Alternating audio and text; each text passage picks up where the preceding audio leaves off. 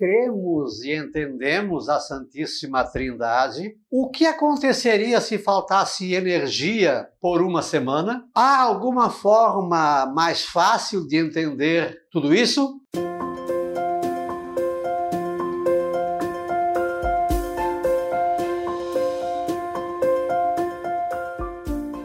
Boas-vindas a Gotas do Evangelho do Dia. Hoje é quinta-feira, 15 de abril.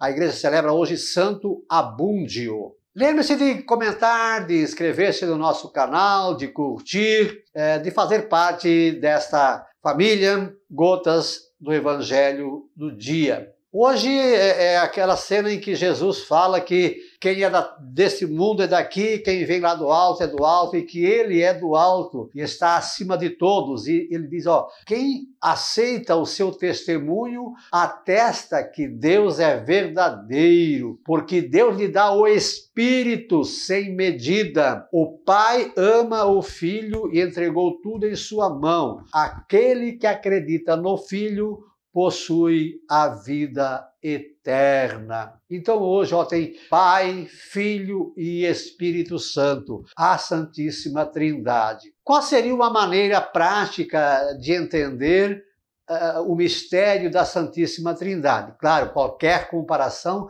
sempre é pequenininha, é ínfima e jamais vai explicar, mas eu vou eu já usei esse exemplo em algumas palestras e formações e, e, penso que isso pode ajudar. Está vendo hoje aqui tem um abajur no cenário que não tinha. É, aqui tem uma lâmpada e tem um interruptor. Acionando o interruptor, acende a lâmpada. Olha só. Bom, de onde vem essa energia que acende esta lâmpada? Imagino que venha da usina de Itaipu, da represa de Itaipu. Então, olha lá, a represa é a grande força, que aquela, aquele volume imenso de água ou aquelas hélices é, é, que geram energia eólica, é, é, essa grande força eu digo que é Deus Pai. Aí ele gera a energia que chega até nós. Como que ela chega? Através da fiação